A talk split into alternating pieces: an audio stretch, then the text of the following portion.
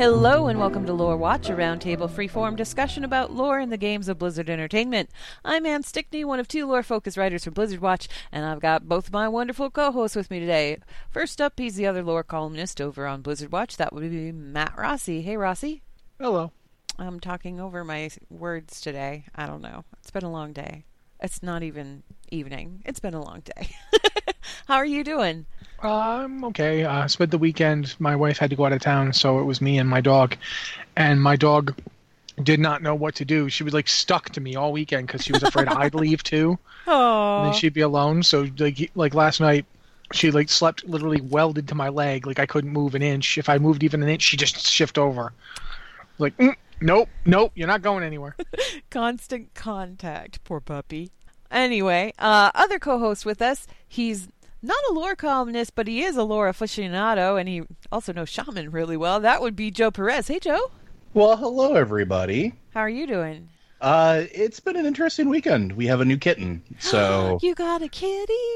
Yeah, so we finally got a, a kitten. We found one that we fell in love with, and Aww. brought her home, and she is currently isolated from the dogs because she decided that she was going to be queen of the roost and attack the dogs while they were sleeping and all sorts of other stuff. So we're we're going through the integration process. Mm. Now the fun thing is we haven't named her yet because I'm a big proponent of I want to know the animal's personality before we name them. Aha. Uh-huh. Uh, but there's a theme for all of our animals. All of our animals are named after video game characters. So if anybody out there listening has some suggestions you want to throw my way, I'm all ears. Chandris. So you've got Sylvanas and you've got Tristana. She's, okay. She's attacking. She's attacking Sylvanas Chandris. I was actually I was actually thinking about that. Or the other option was uh, Alleria. Alleria is a good option. the true that's, enemy. That's a know. good option. Yeah. I mean, if you wanted so. to go with a different video game entirely, I would say name her Hawk. But you know, that's because I really like Dragon Age. if you're doing that, you could go with Shepard. Yeah, uh, Shepherd. Oh, dang, that'd be good too. That's a good animal name. Okay. yeah, but there's going to be lots of pictures, so everybody will be more than happy to, uh, or you're more than happy to love on her remotely. So. I saw a picture, I think, earlier today, and she was adorable. So that's cool. I'm glad you got a kitty. Everybody's in animals. I don't have any animals, guys.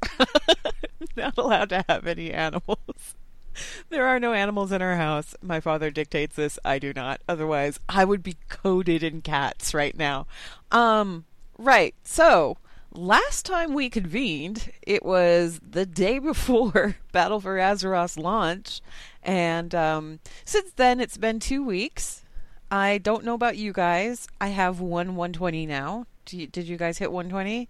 I have a 120, uh, 118, and uh, two 112s I'm working on. Well, Rossi is really ambitious. Joe, yeah. what about you? I also have a 120, and I'm debating what I want to boost Alliance side and start leveling. I have a Nightborne on Horde side that I need to play now because I'm mostly done with the main story arc for the Alliance side. I have to go do a Mythic and then I think I'm done with all like the highlight reel, reel of everything until like the next patch comes out and we get a next big story chunk for that side. Um, but I need to go play Horde stuff because I've heard everything is really fascinating over there, and I need to go roll around in some Loa for a while. yeah. Oh, the Loa stuff is so good. Well, good. So your 120s on Horde side? Yes. Okay, uh, so we've got the, the the horde shaman loader has been leveled to 120. Okay, so we've got kind of like a sampling from both sides of the faction fence here. Sorry, guys, we have not played 120 on both sides just yet because that takes time. We don't necessarily have a lot of that these days. but it's okay. I'm, I'm, hoping by the next time we roll around into Lore Watch, I will have finished the 120 on the Horde side so that I've got like a clearer picture of both things. The cool part about Battle for Azeroth, and I do want to talk about like our general impressions of the expansion and everything. The cool part that I have seen so far is that the two faction stories are completely different things. Like there is no overlap in story mm-hmm. between the two. It's it's two completely different experiences. Um, that's not always been the case. Uh, I think Warlords probably. I think Warlords probably did the best job in terms of here is a complete zone and it's different for each faction, but then everybody kind of got on the same path and the story overlapped, right? It was never really one complete story from beginning to end like this one is before. What do you guys think about that? I think it was necessary um, this time around. I don't think there's any way you could do each faction having the same stories, considering how they led up into this expansion. Uh, it, I think it works pretty well. I haven't. I've only done a little on Horde. I've got my Horde character to the point where he's got his gigantic necklace, and uh, is now that's that's as far as I took him. Uh, I haven't really been. There's been so many other things I wanted to do, but yeah, I think in general it's necessary to set up what they're going for. I don't think you could possibly do the even like the the warlords thing where you both had a you had your own starter zone, but then you went into the other three zones. I mean, there were still some differences, but uh, you couldn't do that this expansion. I don't think. What about you, Joe? I actually really appreciate that they did this, and I think that it's.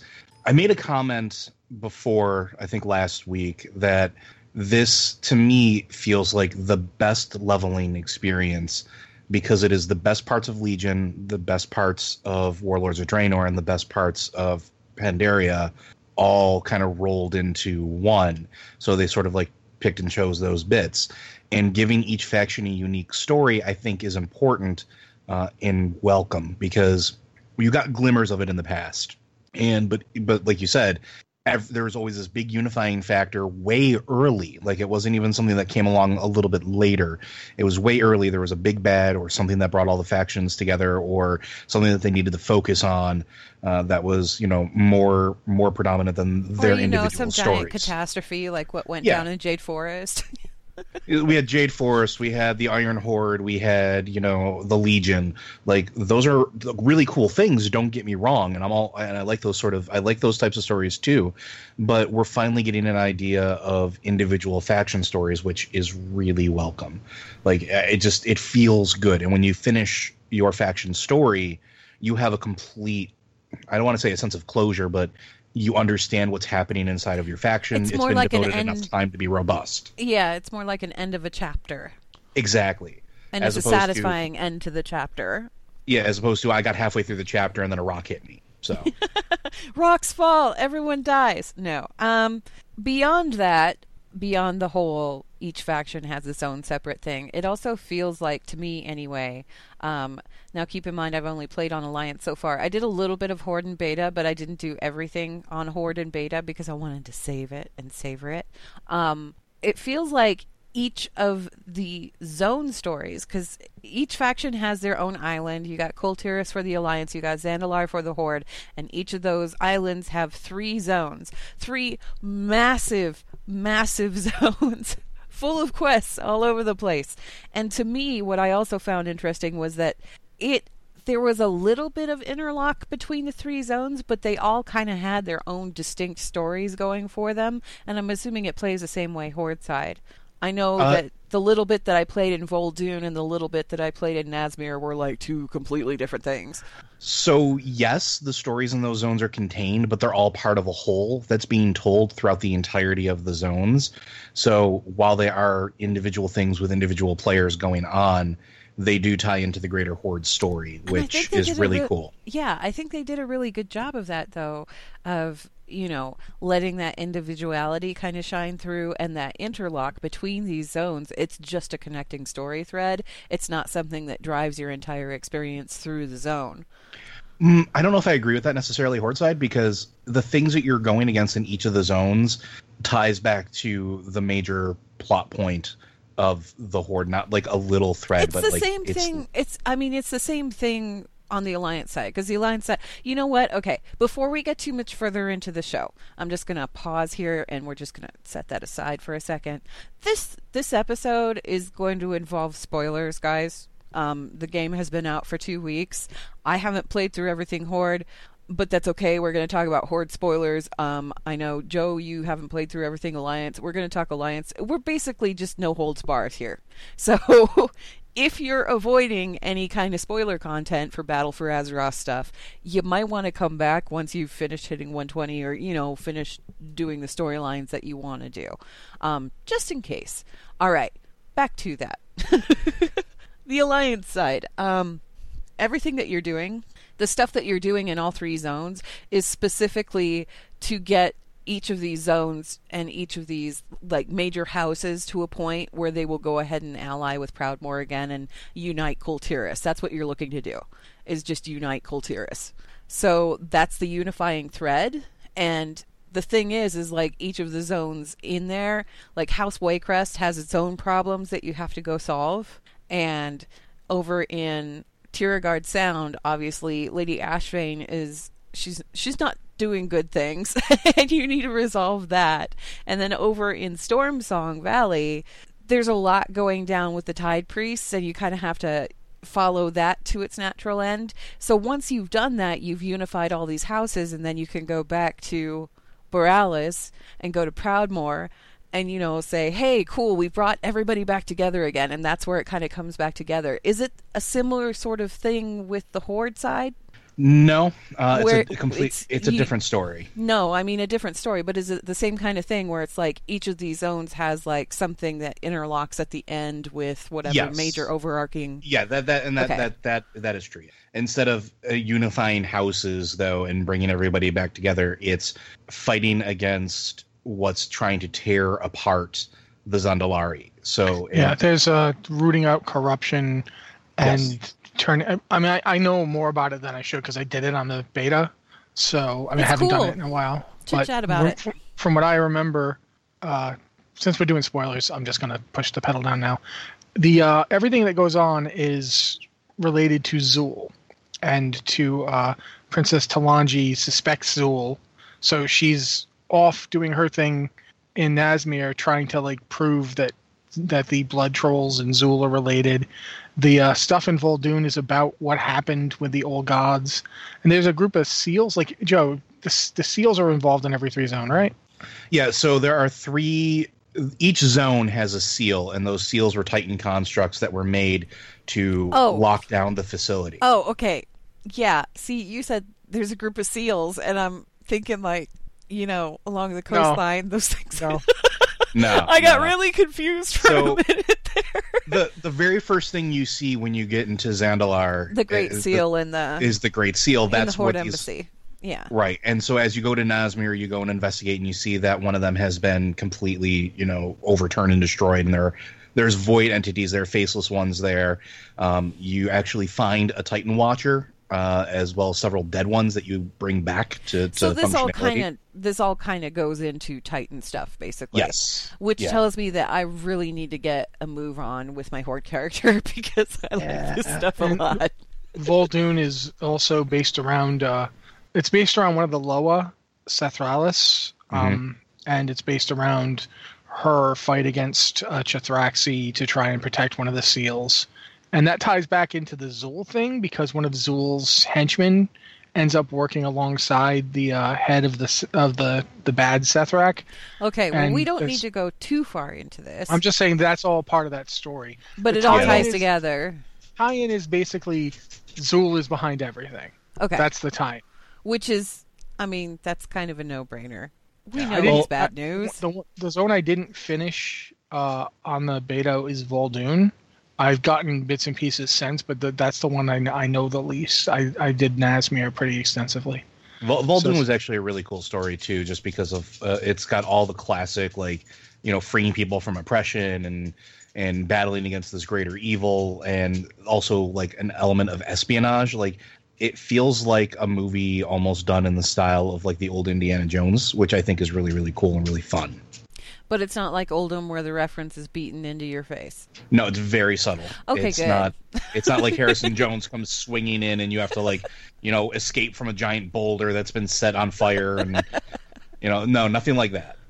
Yeah, because that uh, they went a little overboard with Uldum. But um, speaking of Uldum, actually, speaking of old in general, you guys all went and got your shiny necklace rocks. Did you talk to the construct that was sitting Mhm. in the doorway, the one that had the crystal shoved through its chest? Yes. Yep. Did Mhm. you, Joe? I actually did not. Okay.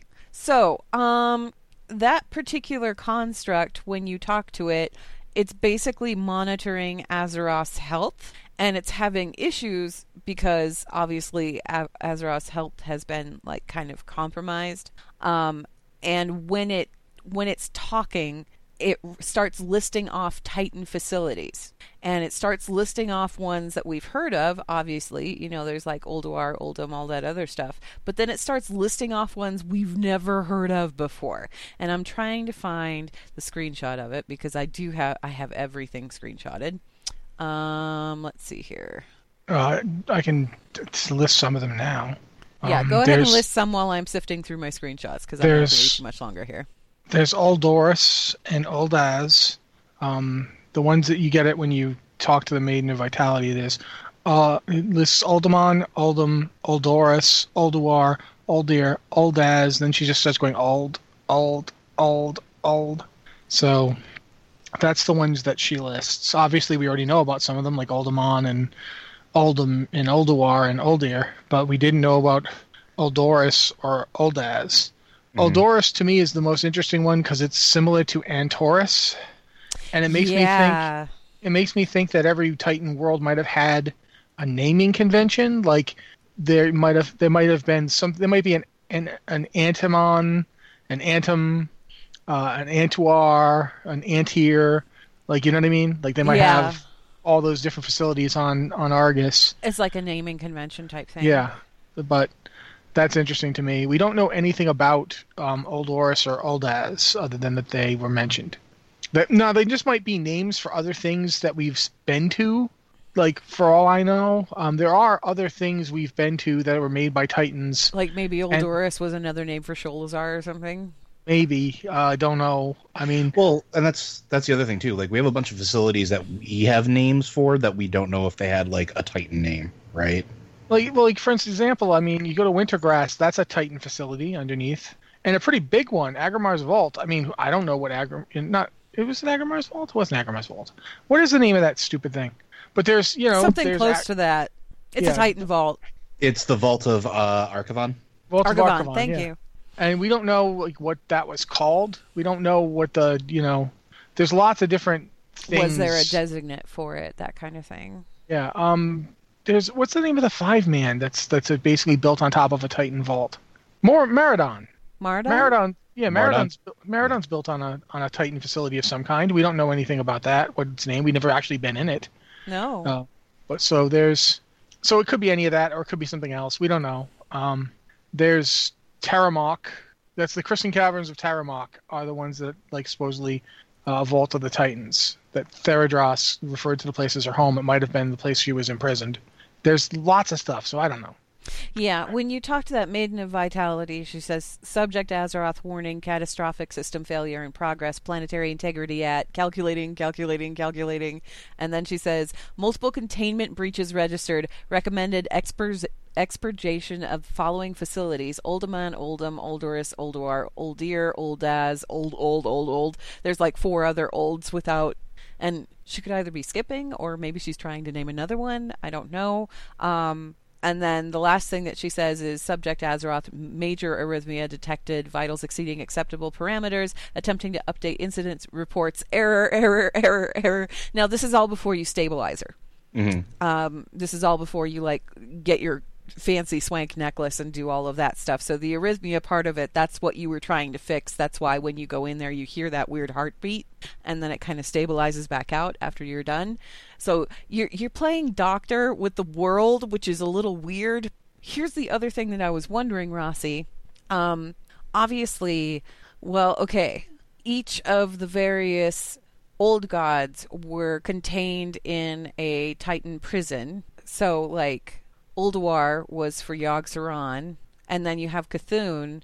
C'Thun was the Temple of Ahn'Qiraj, but maybe that's one of these other facilities. Could be, yeah. It, uh, it obviously could be because we, We don't know don't what know- Ahn'Qiraj was called before that. Yeah. Right. We also don't know where N'Zoth was imprisoned or what that facility was called. So this might have something to do with that too. It was one of those really interesting just like right off the bat they're like, "Here, let's let's just hit you with something that nobody is talking about yet." just on this random NPC that you may or may not talk to as you're on your way to get your little widget, your goody widget. And most people were just interested in getting the goody widget. I don't think they even looked at that statue. Um, we did because we're weird like that. Well, if it's got a, you know, if it's got a bubble a thing on it that lets me talk to it. I'll try and talk to it. I mean, it's just wow. So, but That's- what's really weird with this too is not just that. Mhm.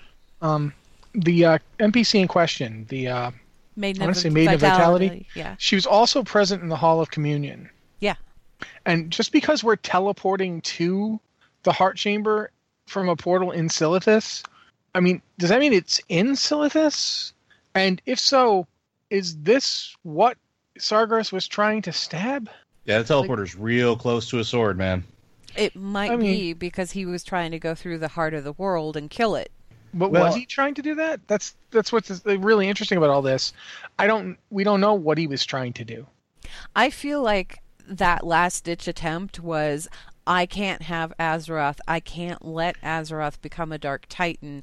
I'm going to kill this planet because nobody else is doing it, and they're about to vacuum hoover me away to prison somewhere. I got to make sure this doesn't mm. happen. So he tried to stab the world. That's what I feel like, but See, and that's where I don't know because Yeah. it, it always it always struck me as Sargeras was a lot. I mean, he may be the, the quote unquote mad titan, but I think he was a little bit smarter than that. And he like the whole reason he wanted Azeroth was to defeat the Void, and like he knew that Azeroth was corrupted and or, or potentially corrupted, but he Well, still wanted to to purge that corruption and bring No. her to fight the Void, right? No. like he wanted his brand of corruption. the thing was was like Azeroth was one of the most powerful world souls they had ever seen, but it was already infested. The whole reason Sargeras went cuckoo, and well, he didn't really go cuckoo, but the reason he formed the Burning Legion to begin with was because he went to the Titans after discovering this world that was infested by old gods and destroying it before it could become a Dark Titan. He went to the Titans and said, you guys, we need to check for this and just start killing planets left and right. The Titans were like, whoa, no, hey, hold on here. There's probably other ways to do it. Sargeras didn't agree. He took off. He formed the Burning Legion. The Titans happened to cro- po- upon Azeroth, noticed that it was infested with these old gods, and found a way to contain them, pull them away, do, you know, do all their little widgets and things. Sargeras found it later, and he found it because Agrimar came to him and said, look, we we fixed it. We fixed this problem. You don't have to kill planets. We found this way powerful world soul out in the middle of nowhere. Man, you wouldn't believe how powerful this thing is. But it had the old gods on it, but we locked them all away, and it was all good. And we all know how that ended. He killed the Titans. Well, later on, he stumbled across Azeroth and realized, oh, this is the world that they fixed, quote unquote.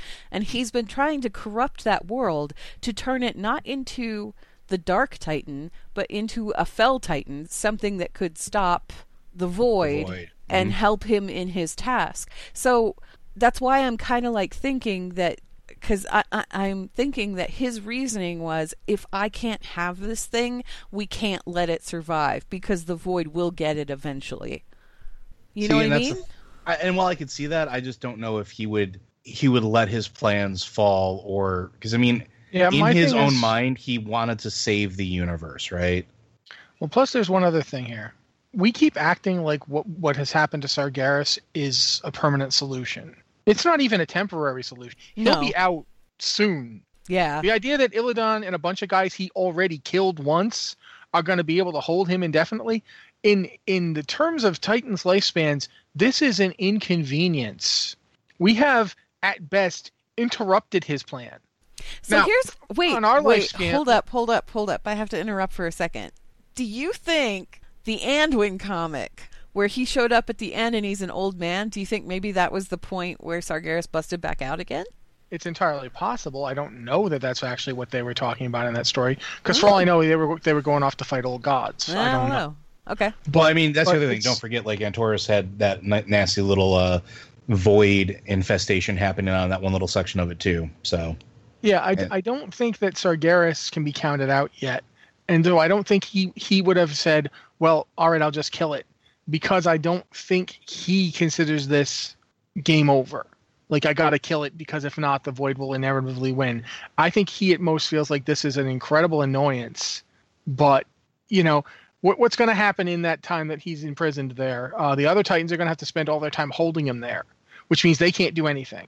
Uh, Illidan's going to be fighting him, but that's like what? What's Illidan going to do to him? Nothing. Illidan can't hurt him. Punch He him. can at most, yeah, you know, he can annoy him. Eventually, the Titans are going to see things his way. one way or another, they're going to see things his way. Well, eh, think about it this way, though, right? Like, Boy, I the think, I easiest think way right. for the easiest way for them to see his point is if that sword accidentally freed the old gods and the world got corrupted, isn't it? Well, not just Azeroth, but think about it. Like the Burning Legion cleansed, quote unquote, how many planets? Like scoured them of void taint and the- life. and life, but there's no void taint there. The Burning Legion's no more. The Algalon Burning said what millions and millions of worlds or something like that.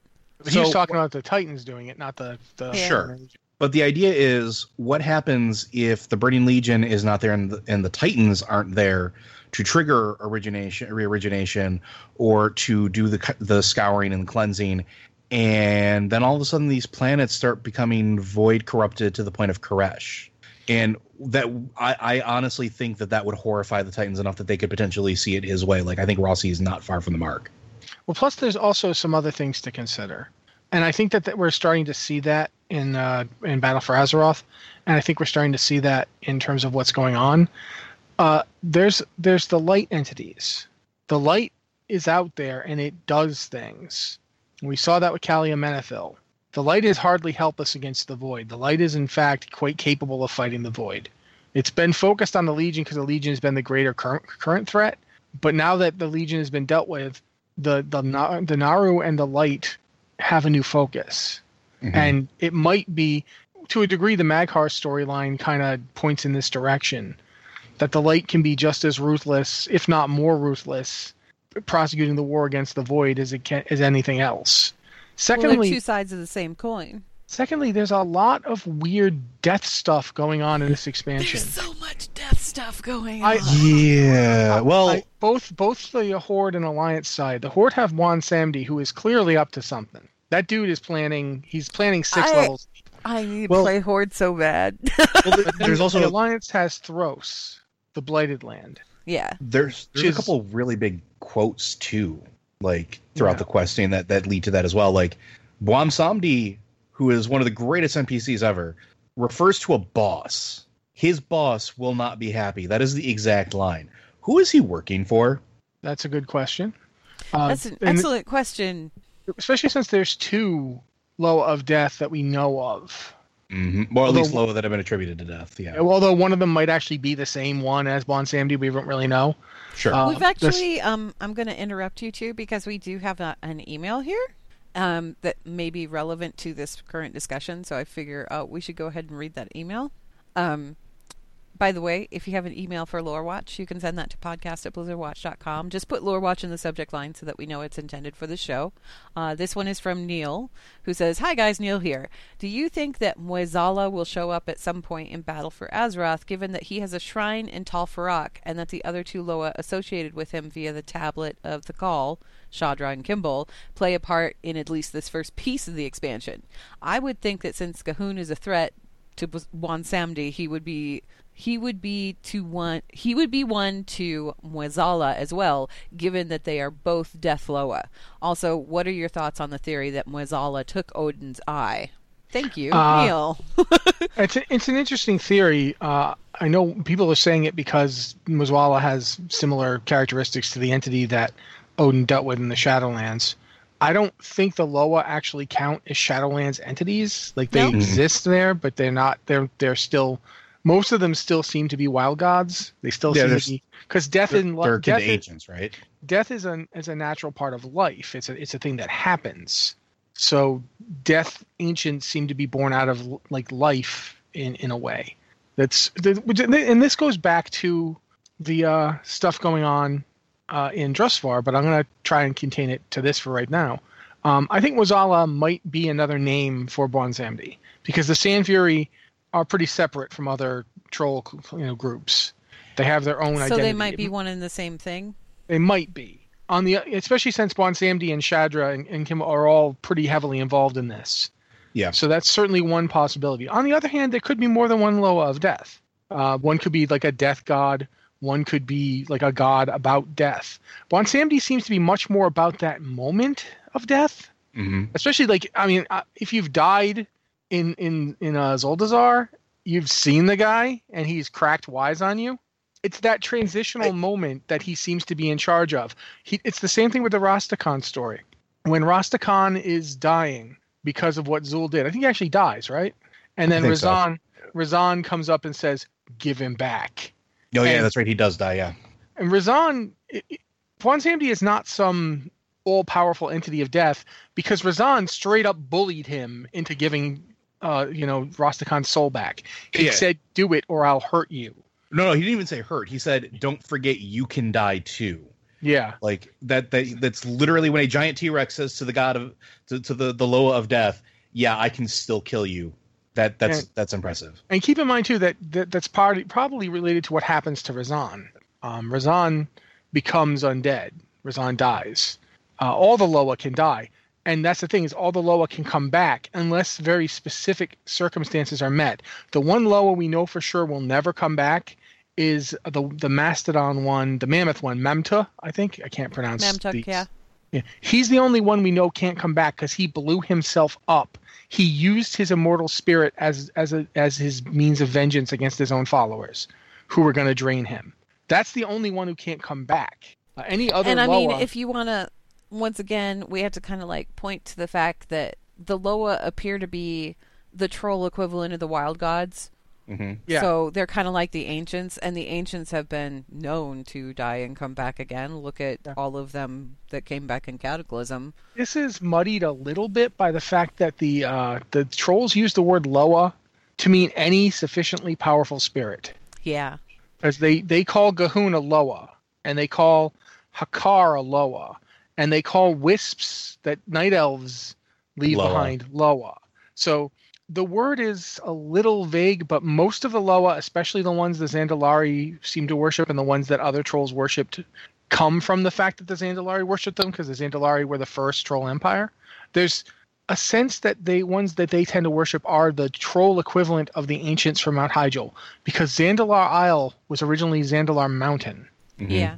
And And you also it- have to look at you also have to look at the troll druids and the origination of the troll druids. Mhm. Gonk led And- them into the Emerald Dream. There is a connection there, like a solid connection there. Well, plus, I mean, it didn't even mention like you know previously no troll, no Loa would allow like a servant to to draw from more than one of them because they were jealous and didn't want to share followers. I think Mhm. so. And- yeah. Gonk basically was the one who's like, "No, man, we gotta we gotta let them do this so they can help defend us better." And it's only the only the, the troll druids that can touch upon multiple ancients in that way, multiple Loa. And there's, in terms of the the one the question being asked, do I think he will show up? I think he maybe already has. Well, and I'm curious about that too. Like to go back to the question because I see uh, if it depends on the manifestation of the face of the death of or the death god or the death loa, like Mueh'zala was always associated with sacrifice, like specifically sacrifice. That's why he was summoned was to you know for the Sand Fury to have their sacrifices accepted. It wasn't Bwonsamdi that showed up. It was you know Mueh'zala that was there before the moments of death. Yeah. So I'm wondering. I'm wondering if it's an aspect shift um, because the only, I mean, the the Faraki are the only ones that are really noted of like worshiping Ute no Mueh'zala. So and it could I'm be- really it- curious yeah. about that. It could be something as simple as one of them handles the actual killing and the other one handles what you do when you're dead. Yeah, There's and then each- if we use Egyptian mythology, there's Anubis versus Wepwawet versus Osiris. sure. They're all kind of related to death, but And Anubis we also is, have- you know, yeah, we also We have, have, Samedi. um, we also have Samedi out there as well. The dark the dark spirit one worshiping him for years, and Yeah. that's the low of the grave. Like we you know, we have like another email here that also kind of ties into all of this, so I'm going to ask that one too. Um, this one says, "Greetings, mighty, mighty Loa of lore." Longtime listener with a quick question. We know the ancients can come back to life because they're bound to the Emerald Dream. So are Loa bound to any other plane of existence where they could return if killed, or would Bwonsamdi have to be able to return them? Thank you for your time. That's from Crits Happen of Boulderfist.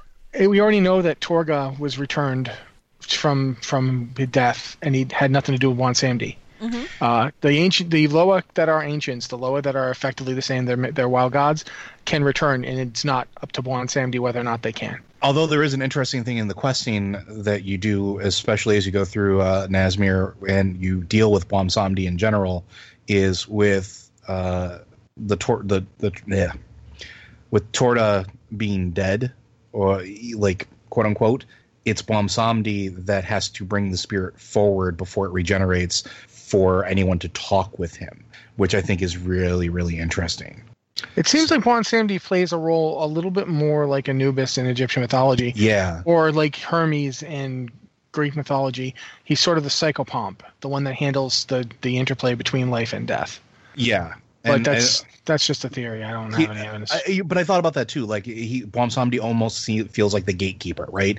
And then you combine that with the idea of he still works for someone. There's still somebody above him on the hierarchy of death that you know he's just the doorman telling people where to go and sort of like letting them peek back out. Um, there's also and and I, I don't want to. It's been ruined a little bit, but there's also a really big interplay about death and the Loa involving Vol'jin. Mm-hmm. And if I don't know, Anne, have you seen that as well or no? I have not. Okay. So maybe we want to like veer away from that one just a little bit. Yeah, but all, all I'm going to say is Bwonsamdi is not omnipotent with death. Okay. That is, that that is that is. I think in general, yeah, clear. in in general, the Loa. There's there's some debate as to whether or not Shadra will be back. Uh, Yazma, when she's draining Shadra, says die forever, but that doesn't mean she actually will die forever. It just means Yazma wants her to, because we know what happens when like the Drakkari were draining their Loa. If the Loa isn't destroyed forever, they can get revenge. Um, Quetz'lun in in Zul'Drak Yeah. gets revenge on her prophet for, for doing exactly what ya- what Yazma does, for draining her essence into him. She uses the player to, to drag that, that prophet to, to her underrealm where she can torture him forever. So the Loa, this is a risky game that Zul and his followers are playing.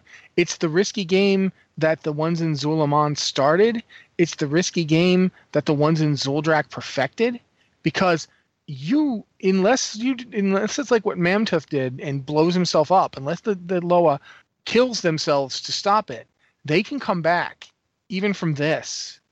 It also kind of sheds a little bit more light on why maybe the Zandalar popped up way back in vanilla when everything was going down in ZG with Hakkar. Yeah. This is Um, this is the kind of thing that they have a really vested interest in. It's definitely interesting too. Um, I'm gonna I'm gonna actually swing it back over to the alliance side for a minute because I want to talk about Drustvar and, and Thros because the Can Drus we, before we talk about Drustvar, um, I actually have an email about Drustvar too. So I kind of want to. Okay. Can I bring up the email and then we can go from there? Because I do want to Sure. talk about the Drust and, and all of that that's going on over there. Uh, this one is from Terrasandra Worgen DK and proud patron. Thanks, Terrasandra, who says, Hey, watchers, do you feel Blizzard missed an important opportunity to talk about imperialism in Drustvar? Lucille Waycrest talks about Drustvar being first settled by her ancestors and also that it was the Drust's ancestral home. Despite all the bad, and there's a lot of bad, doesn't that make the Drust kind of sympathetic? I keep hoping there'd be something more, but their story just seemed flat, as if they attacked for no reason rather than, it seems, defending their home. No, it's actually this ties right into it. Yep. Um, the the the Thorn Speaker Druids uh, were started by the Drust, and their current leader, the the chief, head Thorn Speaker, is a Drust named Ulfar. Ulfar never comes out of bear form. He stays in bear form, which is and he's that- so cool. yeah, big terrifying wicker bear form. But he says things that indicate that there was a war between the two Drust factions, between the Thorn Speakers and the ones following Gorak Tul, because Gorak Tul was doing creepy, creepy stuff with what appears to be a twisted version of the of the Drust Druid's powers. Because everything Gorak Tul does involves breaching the bounds of death. It's very if you if you've It's done like the- he went death magic instead of nature Yeah. magic. except that he didn't go uh, instead of it's the druid magic. It's just the death portion of it. And that's what it really reminds me of the stuff we're seeing over on the other side. I think this stuff's going to tie together. I think thros and the drust are going to tie together. But in terms of the the imperialism thing we're going to see that and we have been seeing it. That's what the horde is doing right now. Straight up that's what the horde is doing is imperialism. That's what's going on. She's they're trying to make an empire. That's what sylvanas wants. Whether or not they, she goes beyond that. She has ulterior motives. There's a whole thing about her true motives. That's all out there too. But we're seeing that right now. That's happening. The, the reason the Drust stuff doesn't really qualify is because the Drust were having a civil war, and there's a stele outside Arom's Stand that has images. I, I was writing about the Drust this week, and there's images on the stele of the Drust fighting people that looked like them, but that could could also become great beasts. There were um, there are actually notes about that all over the world or all over Mhm. Drustvar. There's an Yeah. achievement for collecting it. Um, speaking of which, there are lore achievements. I'm not sure about on the Horde side because, like I said, haven't played it. But on Alliance side, There's at least one. There there are some because I've I've stumbled upon one of those things over there. Okay, okay. Um, I know in Stormsong there's like a section of tablets that you can find scattered around the zone that tell the story of the Tide Sages. Over in Drustvar, it talks about the Drust and the history of the Drust, and I think there's like I want to say eight to ten tablets, something like that, eight to ten of those steles that you were Yeah. talking about. One of them talks about specifically the the Drust were apparently at war with the, themselves. They were fighting their own druids before the humans showed up. And when Gorak Tul became in, took charge, the druids were like, "This guy is no good at all. He is he's de- he's demeaning us. He's debasing us. Uh, he's turning us into monsters who attack people for no reason. We can't support this. We've got to stop it." When the humans showed up, um, they tried to make like to talk to the Drust. They're like, "Hey, you know, we're over here on this other island." And uh, because there's three islands that make up Kul Tiras effectively, the sound breaks it up into three islands. They're like, we're over here. We totally, you know, we're we're cool with just trading. That's the, you know, sorry about you know we didn't know you were here. And the Drust response was to slaughter them wholesale immediately, just to kill their farmers. The second, completely butchering unarmed people without a, a streak of regret because they could be used in rituals. That's what Gorak Tul was doing. He was effectively gathering ritual materials, and if it meant slaughtering people, that's fine by him. He didn't care. And the the druids were like, okay, then we're backing them. We're helping those people. And even the creatures of the forest, like there's a there's a sapient talking stag named Althir, and I don't know if Althir is supposed to be an ancient or something, but he's a big magical talking stag. He fought the Drust. He's from there. Like, it's like Drustvar itself was rejecting Gorak Tul in his his reign.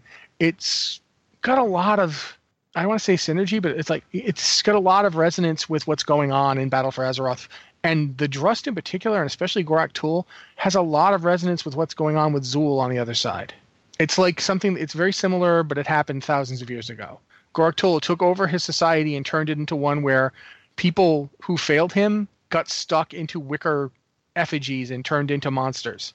Like that's when the humans started to win the war, the Drust began using their own dead soldiers to make wicker abomination monsters. Like that's that's how bad it got. So there's a lot going on here. I don't think really imperialism is the right right vector for this particular story.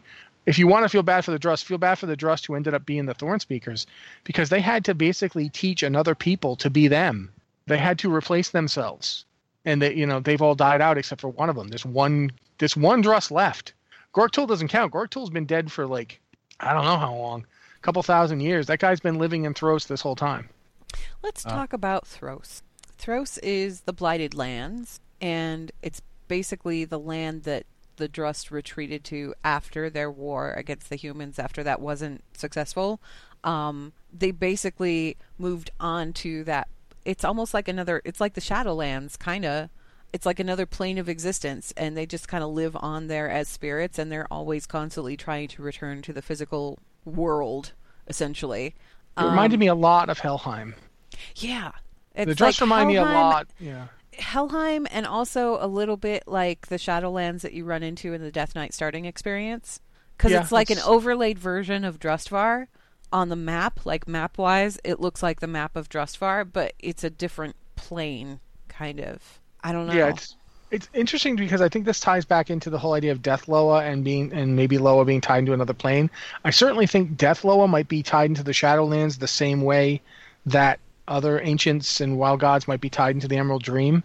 I feel like the Shadowlands are coming forth as sort of their own version of the Emerald Dream, kind of. like Shadow Dream.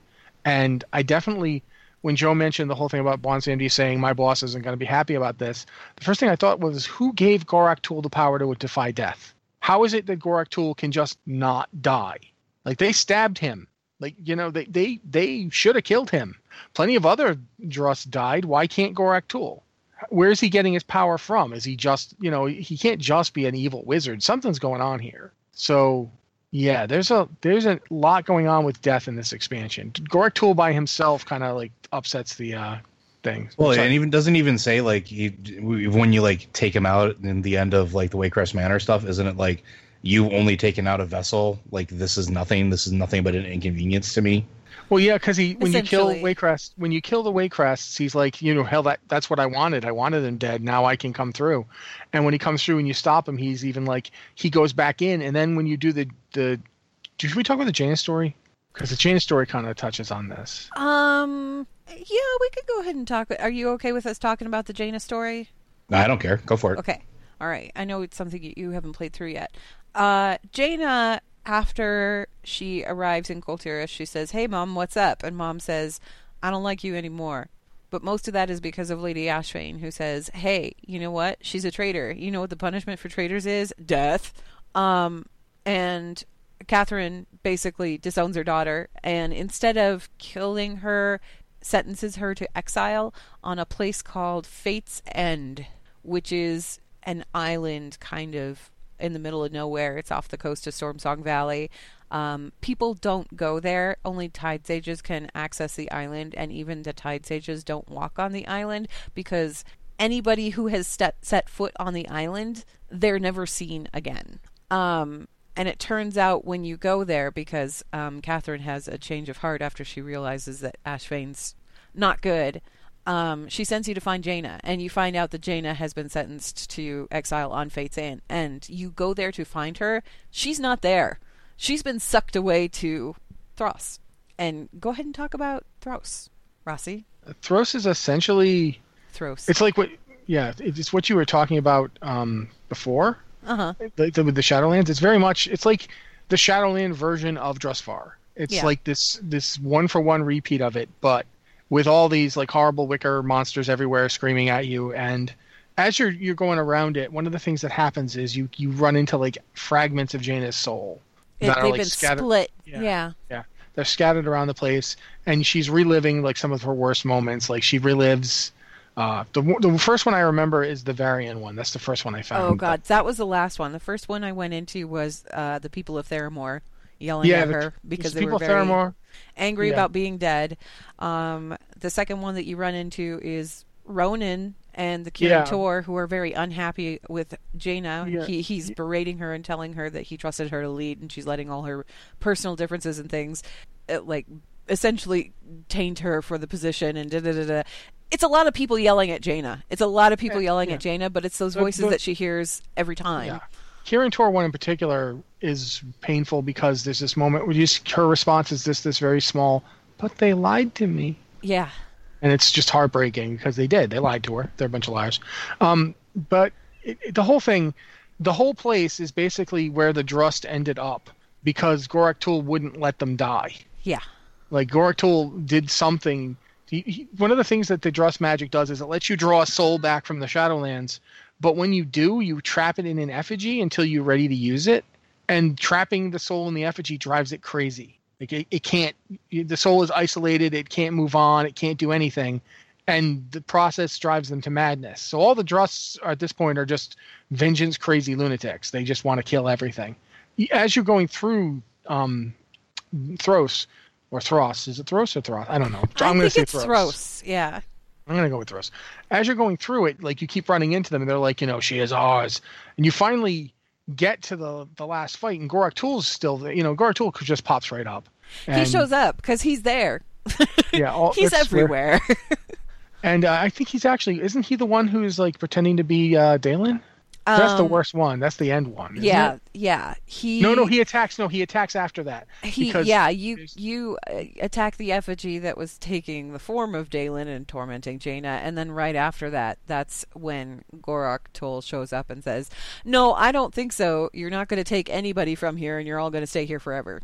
Essentially, Yeah, and so there's a there's a lot of there's a lot more to this than we're getting through because this show only lasts so long and we have to talk about other things. But basically, Thros is like this example of how there's this unnatural stasis place where you don't ever get to move on, where you die and it doesn't matter. Like your death just means you're trapped in another place forever. I, I really feel like we're getting we're getting that more and more in this expansion. it's like, like a dark keeps- nightmare limbo. Yeah, but but that that really has resonance with Sylvanas. Here's With- the other part that I find kind of interesting. Um, and I don't know if you caught this, Rossi, or if you thought there was anything kind of interesting about it. I did. Uh, the the way that you access the blighted lands, the entrance to it is a great tree called Yeah, oh, no. Oh yeah, and it's it was sacred to the ancient Drust before him. Yeah, well, we know lots about trees and ancient trees and really big, great trees and things like that. So, is this another druid tie in? I'm assuming so, but why does this one go to Deathland instead of the Emerald Dream? You uh, know? Honestly, I, I find it interesting because Drust druids are the first druids we've ever gotten who seem absolutely isolated. independent of the Emerald Dream entirely. Yeah, and the other thing about Drust druids that I find interesting is this.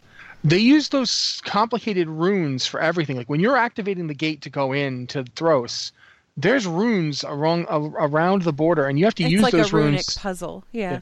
Who else uses runes all the time to do magic stuff? The Vrykul. Yeah, and these guys look. You look at Gorak Tul sometime. That dude Oh, looks yeah, like a huge. Vrykul. Yeah. Yeah. And if you look at the old, what's really interesting is if you look at the old images, like when you do the quests in in the uh, zone, uh, just south, it's south of uh, Aramstand. When you're doing the quest to like basically go a little further in the storyline and find out what's going on, you see the stelae where they show the, the images of when the Drust were making war on the original settlers. Uh, they look human. Yeah. The Drust look like just humans. Humans with cool hats, but humans. Uh, just wearing a special hat doesn't make you not a human. I mean, believe me, I've tried. I've worn lots of hats in my life. I'm still human. Um, so I just I find these guys really fascinating because it would make sense if they could tap if they could tap into the Emerald Dream and the Shadowlands directly. Because who are the other people that you know? Freya, one of the Titan Forged, made the Emerald Dream, Yeah. and Helya, big time Vrykul sorceress Mhm. you know and she, you know i can so i'm like looking at this going okay there's so much similarity between gorak tul's thros and helya's helheim and we haven't seen helya since she quote unquote died and the last time we saw helya she was making a deal with sylvanas windrunner Mhm. and we haven't seen or heard anything about what that deal was or what how it all played out like and we, we keep reading about how sylvanas I mean, like this, obviously the deal didn't work out for Sylvanas because the lantern that she got, again, got rid of that. Well, I mean, we haven't seen the end of that yet, though. I don't think. I just I find myself wondering what if the deal was one of the reasons Sylvanas seems really determined to not die and to not let her people die is because I can imagine the deal she would have made might have been something along the lines of "You take my place," because Helya hated it there. Helya hated her job. Oh it, yeah, was she forced, it was forced on her by Odin. you know? she was trapped essentially, wasn't she? Like really, like you, you see the summoners trying to summon her out of there. Yeah, there's like know. lots of stuff going on here. I, I really, the whole thing with Bwonsamdi having a boss, the whole thing with uh, like Thros and Gorak Tul doing all this death stuff. There's a ton of like we thought this expansion is going to be the Void and the Old Gods, and they certainly seem to be playing a role.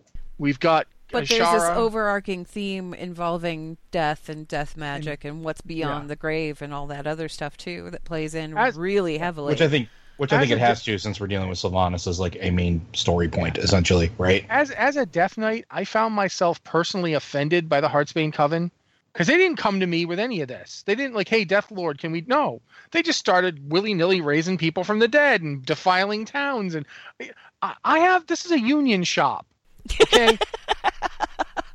this this is not so you don't just come on in and, and scab undead people. No, no, you talk to me first. That other undead, when that Death Knight went to raise that red dragon skeleton, he he real he recognized that I had the authority to stop him, and he fought me, and I killed him because that's how it works. There's a plan here. No, but in all sincerity, there's a lot going on here. We should talk about the Azshara short though, because I think that ties in too. But I I want to talk about the short before we talk about that. Um, well, we're running low on time here. So why don't we talk about that animated short real quick because that's the other thing that came out in Gamescom, uh, basically big gaming convention, biggest gaming convention really. Uh, they premiered the last Warbringer short, and that was Warbringer's Azshara. It was beautiful, and it also said a lot about what went on in that moment that Azshara went from Queen of the Kaldorei, you know, leader of the Kaldorei Empire to Queen Azshara, Queen of the Naga, and underwent that transformation that turned her into what she is now, which is very different. Um, what'd you guys think of that one? You should go first, Joe. I've been talking a lot. No, go ahead, man. Okay. Uh, I one of the things that first caught my eye was the fact that the uh, the Highborn of Suramar protecting just one city needed the help of the Eye of Aman'Thul and like all and all of them, all of the wizards they had, all the sorcerers they had on, on hand to prevent their city from being destroyed by herself. Azshara nearly prevented the same thing from happening to Zin-Azshari By herself. by herself. And had she said screw it and just stopped trying to protect everybody else, she'd have been fine. Yeah. She there's absolutely no way you can convince me she wasn't perfectly capable of saving herself, but she didn't. And I'm not saying she didn't do it out of the goodness of her heart. I'm not saying she was a kind or wonderful individual, but she did care about her people in the abstract. The people that served her. That loved and worshipped her. I Yeah. don't think it's the people that she cared about.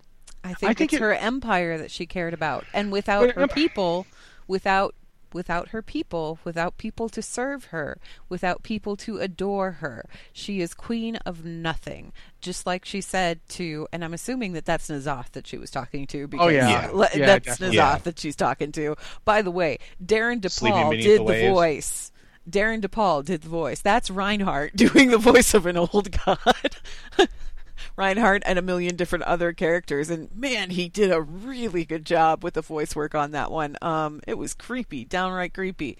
But uh, what I found really telling was just how, just what kind of a creature Azshara is, because in the moment that she is dying, she is drowning. She is not long for this world, and she knows she's not long for this world. She knows that she's just gonna like kick the bucket right there.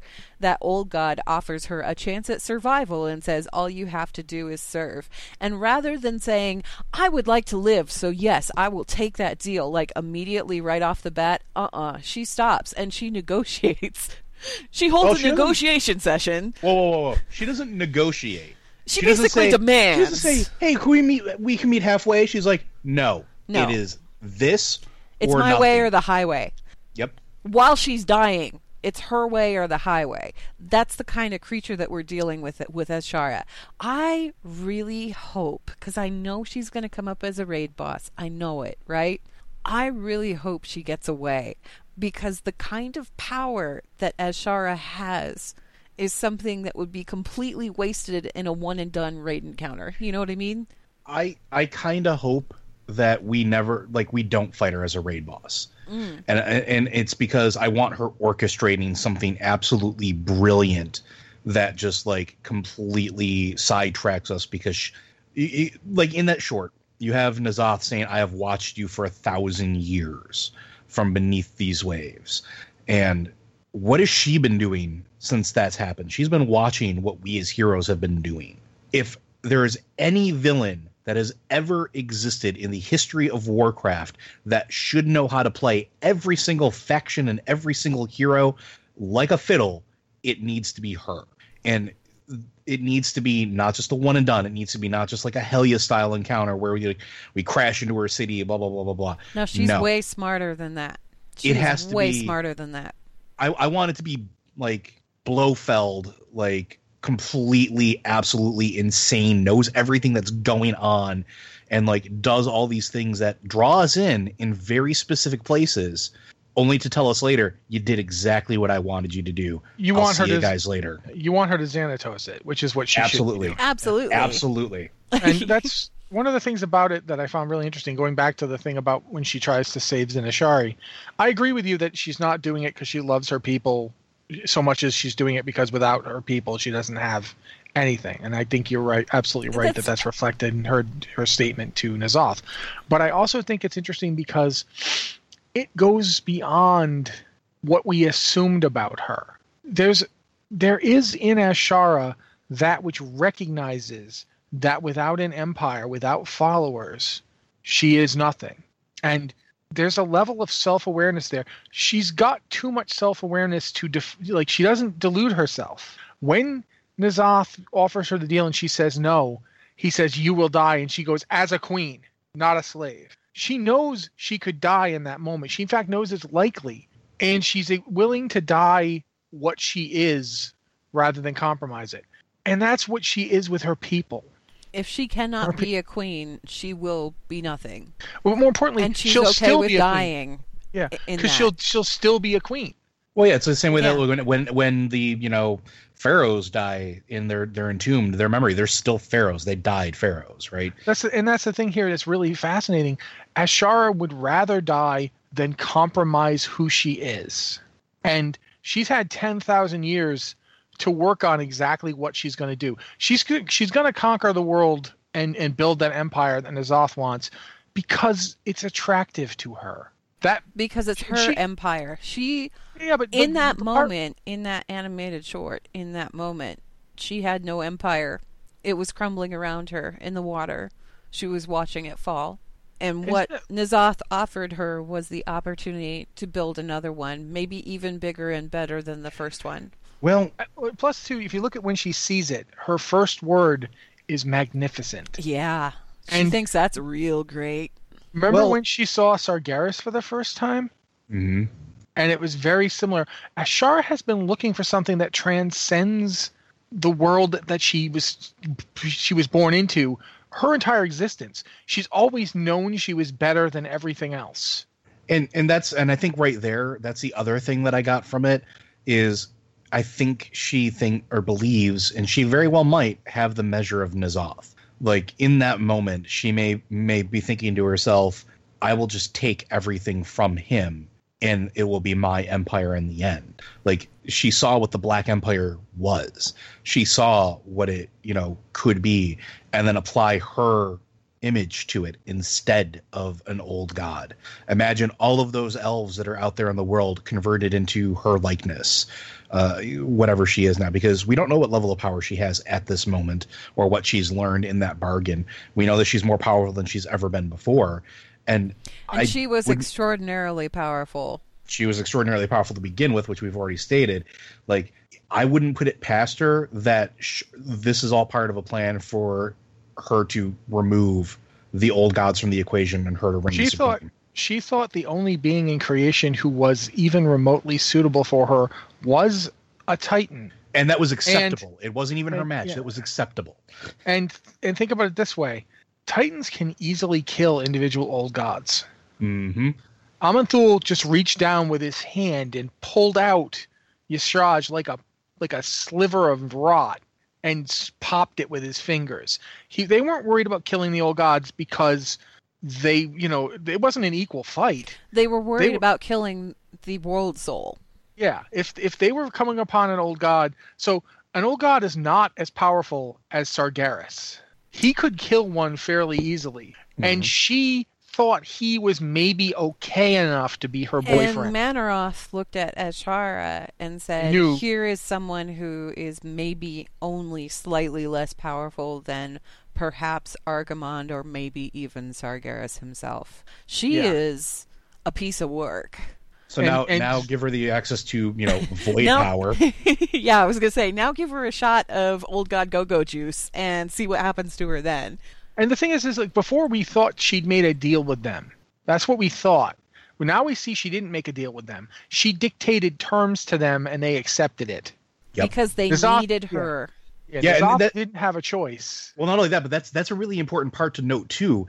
Is there was like when she said that, when she made that that that line in the sand, she drew it. He didn't counter argue. He didn't. There was this moment of silence, followed by this feral roar of "Yeah, okay, you get your way," because he knew he knew he couldn't win against her. Yeah, he needed what she could do for him, and he had no. There was no argument he could make to her that would work. He couldn't. Like, he couldn't she- let her die because he needed what she offered that much. And as Shara saw it, probably the biggest mistake that N'Zoth made in that bargain was the moment where he said, I've been imprisoned down here for a thousand years and I've been watching you for a thousand years and Yep. I've tasted your essence and da da da da da. And he thinks that he's piling on the flattery with which would maybe work with anybody else, but it doesn't Except work with she heard- As she heard Shara heard imprisoned. as Oh. Shara heard that and went, I have a bargaining chip. Thanks. Yeah, it, she doesn't. What would be flattery for anyone else isn't flattery for her because she to her it's manifestly true. It's just yeah, I know. Yeah, Thanks. I know I'm the most amazing thing ever. Yeah. Maybe not even thanks, just I know. But the the thing is is like she came to that conclusion and turned this all around on the old god while she was drowning. yeah, it's so really yeah, if she doesn't she needs a Xan- the Xanatos thing that needs to be her absolutely. I I I can't see her as like a one and done encounter. It would What's be really- a tremendous waste of that character. Well, plus, I mean, what's really interesting is now that we have all three Warbringers, we've now seen three women who basically are driving the the the uh, story to this expansion, and we've seen that each of them had a different thing happen that led them in a different direction. And it's interesting to me, like how in some ways Jaina and Azshara have stuff in common, and like the whole daughter of the sea thing, and how in some ways Sylvanas and Azshara have things in common the whole elf thing and dying, you know, watching your people die and then die yourself. And it's But really, the hook between the three is death. yeah. And Really, because though, Jaina, you look at Jaina. Jaina did not die, but she watched everyone else die around she's her. she's shaped by death. She's right? shaped by death. She's shaped by death that she feels that she's caused, that she feels that she's responsible for, and it weighs on her like crazy. And we saw that in her Warbringers. In Sylvanas' Warbringers, we saw, yes, there was an intro and an outro that kind of flanked it, but we saw the moment of Sylvanas' demise, and that's a moment that has shaped who she is in undeath since the moment it happened. And then with Azshara, we see her demise, or what should have been her demise, only she was snatched from it because she was real clever. And Yeah, she's and- real powerful. So death is still overshadowing like all of this stuff. It hinges inward, you know? It's the thread. yeah. But it's the thing is with with her- the shorts. It's a thread with the questing. It's it's the theme. there's something, yeah. And I really feel like with this expansion, with the, the Azshara cinematic showing Azshara, basically just straight up her determination. All three of them, we see determination at play. That raw will to make things happen, and how it opposes death, and how it, you know, stagnation versus will. There's a lot. I mean, I really feel like we're going to see stuff go on here that has nothing to do with what we thought we were going to get, either in terms of the Horde I'm versus so Alliance thing. I'm s- Or yeah, in see, the- terms- the, Horde and Alliance. You notice that we haven't really talked about the Horde and Alliance thing. It's because it's so background to everything else that's going on There's- right now. Well, There's I mean, not even because if you want to think about it, even the Horde versus Alliance thing hinges on what death. It's one side fighting with the other. It generates more death. Like that's Well, doesn't Bwonsamdi even say that that's something he's looking forward to? yeah, it absolutely is. But there's one there's one bit in uh in Stormsong Valley that that felt off to me for this reason. And not because it's an evil act, although it is an evil act, but that's not the problem. There's a moment where you're going into the the, the, the relatively large farming trade town of oh god, Brennadam? Yeah, Brennadam. Oh no, And- are you talking about the dude on the? Oh, okay. you're walking across the bridge and suddenly there's horde airships everywhere dropping bombs on the town. And you come out of the scene and they're like impaling people to walls and it's just i'm watching this going okay so the horde war machine decided the right thing to do was to attack this town. Like i'm sorry. Yeah whatever in terms of faction antagonism. It's a dumb target. Fort Daelin's right over there if you're gonna if, if you're gonna fly your ships all the way here Boralus is right over there. It's not even like five minutes away. I cannot Why believe. Brennadam? Yeah. I, I remember I, this is one of the missteps. It's a small misstep. I've loved this expansion so far, but that took me out of the zone. Like I'm sitting there going, "This is the dumbest thing. This this didn't need to be here. This zone's packed enough." Quite frankly, Stormsong Valley has too many quests. What took me out of the zone a little bit, but only like in good ways, was that I had Fenris, aka Brother Pike, escorting me through the Yeah. whole way, and I'm like, I'm so glad I get to listen to your dulcet tones again, There's, sir. there's one part where there's one part where brother like you- you're sitting there with brother Pike and Darian from Dragon Age Inquisition as Yeah. every evil cultist you run into. I'm sorry, going like you're sitting there going. So, is anyone else from Dragon Not Age Darian, Inquisition are, Dorian. Yeah. Dorian, yeah. Is anyone else from Dragon Age going to show up? And then, of course, I realized Katherine Proudmoore is Indira Varma. I'm like, okay, so yes, the answer Vivian's to that question was yes. Um, yeah. There's a there's a lot. They got some going on. really good voice actors for this expansion. They really This- did. Everybody's so good. the expansion's so packed full of stuff. Like even if you're just doing the other sides, like if you go over and you're just doing the other factions, world questing at level one ten, like one twenty, there's a ton of stuff going on. Just wow, like Vol'dun is crazy. There's Doing a lot going on Alliance is great. I ran into the Trash Loa, and um, the Trash Loa, I, I feel like a real deep kinship with the Trash Loa. The little the little compy one. yeah, Johnny. she's she, John- she's great. I love her. yeah. There's a lot going on in this expansion. I mean, Yeah. I haven't got a chance to level my horde, and I haven't like. I'm kind of feel torn about it. Like sometimes I don't even feel like playing horde because I'm still pretty upset about the intro into the expansion. I'm hoping that soon I'll get over that and be able to. But there's just there's an underarching theme going on here that we have yet to even really touch, and I don't think it's the old gods. I think it's gonna come down to the debt to death. It all Yeah, and pulls I- into that whole death thing. Well, and I, I, I think you're right. And Right my down of, to um, do we want to spoil that one? Mm, yeah. Well, I mean, I guess we can. We did give a spoiler warning after all, right? Yes, so right down to Taelia, who is Taelia Fordring, who basically is the daughter of the current Lich King. I mean, it all kind of plays in together. We're just saying. And another woman who is involved heavily in death in some way. Yeah. Yep. I, I felt bad on Twitter. In tw- on Twitter, people are like, you know, I kind of, I kind of ship both Jaina and and Taelia, and I'm like, yeah, I don't think the Lich Kings would like that. And they're like, I don't get why the Lich King would care about Taelia. I'm like, oh, you don't know. Oh, you don't know yet. just, just come back later. Just Come wait. back- yeah, come back later, and it, it'll all become clear. But But yeah, there's I, a, my perspective shifted the minute I heard Bwonsamdi say that he had a boss. I was like, oh, oh, oh, there's oh, something bigger. Okay. Yeah. Because Yeah. then I started going through all those same threads that you guys were talking about about Helya and like she made contact, like the thing about Odin's eye and stuff like that. To go back to one of the original, like one of the older questions that we got today, like just thinking about that, we still don't know who he made the deal with. We still don't know what that entity is, and that and was a it's darn powerful entity. it's something that Sylvanas must be linked to because the void doesn't like her. The void is mm-hmm. kind of scared of her. The void is disturbed by the void demanded that Alleria put Sylvanas down because she was something unnatural. So there's like it, it's all tying together. Yeah. So anyway, we have like a million different tinfoil hat theories that we're kind of kicking around, guys, and we'll probably get to those over time. I know the next couple of weeks for me is going to be spent probably leveling through the horde zones and trying to get 120 over there, so that um, I get like the full picture of the story. Um, regardless, we are running over. when aren't we running over?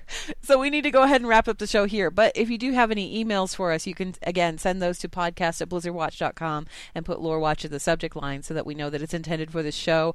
We're like I said with the spoiler warning at the beginning of the show, we're talking spoilers. So if you have any questions about any of the lore stuff that's going on in the expansion, go ahead and send those our way. We probably won't be talking about spoilers on the main Blizzard Watch podcast, but we will talk about them here. We're fine with that.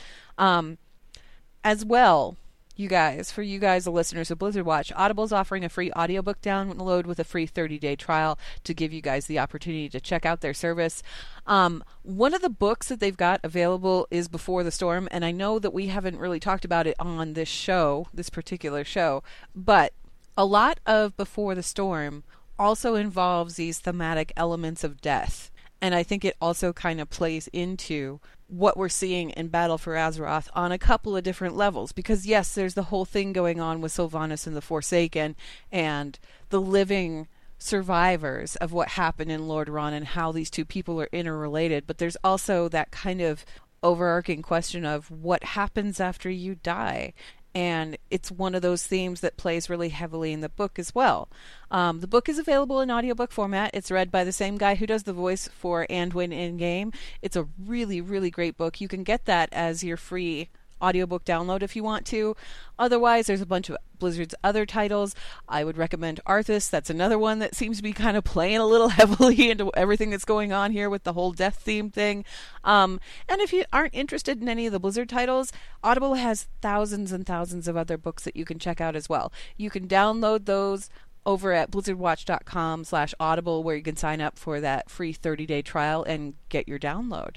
Um, Blizzard Watch is made possible due to the generous contributions at patreon.com slash blizzardwatch, and your continued support means that this podcast site and community is able to thrive and grow. Blizzard Watch supporters enjoy exclusive benefits like early access to the podcast, a better chance at having your question answered on our podcast or the queue, and an ads-free site experience. Final thoughts. I'm just going to pose this in kind of like a two bosses enter sort of way and see what you guys think about this. Azshara versus N'Zoth. Who comes out on top? Joe. Azshara. You think? Like hands down. Like she she's too smart. She's too smart. She's too powerful. And I think that Do you think she's after- smarter than an entity that like comes from before she was even created? Yes, and I think she's also probably more powerful than he expected. So I I think that if it came down to a fight between Azshara and the Old God, any of them, that she comes out smelling like roses and she figures out how to expunge them without them being able to come back. Like that's that's the thing, right? Like she's now tasted that power. She to me her her mind probably understands how to unravel that power more than any other being in creation right now more than Sargeras ever could have hoped for. Because even with talking about Amanthul ripping out Yasraj from, you know, Azeroth, You know what? he wasn't dead. I'm He going still to came stop back. you. I'm going to stop you for a second there, and I'm going to back it up, and I'm going to give you another final thought to chew over here. Sure. Is our best weapon against the old gods Azshara? I honestly think so. Because, like I said, I think she's probably the only one that understands at this point how to finally, permanently remove them from this plane of existence. What do you think, Rossi? Well, I think Joe's wrong. Y'Shaarj was permanently dead. That's just that's stated. That's given. He is permanently dead. So that part, I don't think we need Azshara to do that kind of thing. I think in terms of raw force, if it was a if Azshara got into an actual let's throw magic at each other fight with N'Zoth, N'Zoth would win. But she's not going to do that. She never does that. That's not her style. When she dealt with the Burning Legion, she never just got into brawls with them. You know, she backed Mannoroth off with a glare, not a fight. She didn't have to use power to stop him. All she had to do was look at him. Mhm. That's that's Azshara. Is she would she win in a fight with N'Zoth? If it's a slap fight, no. He's got a lot of tentacles. Uh, but if it's you know, If it's a any ki- battlefield of her choosing, any confrontation she would have with N'Zoth would be after everything she had set up with in preparation for N'Zoth. She's like the evil Batman of Azeroth. So if there's going to if there's going to be a fight, she will have prepared for it, and it will be along the the pathway she wants it to be along. In fact, I would not be surprised if at the end of this expansion, when we're standing over N'Zoth's body, there's a bunch of clapping, and Nishar's like, "Wow, you worked even better than I thought." exactly. Yep. You know? Yep. That's the kind of thing I would expect from Azshara. That's the kind of win I would expect her to pull out. And I would expect her to pull it out. If she's not still around by the end of this expansion, I will feel like it is a tremendous waste. Same here. Right. Anyway, that wraps us up for Lore Watch. Thank you guys, as always, for listening, and we will see you again in two weeks.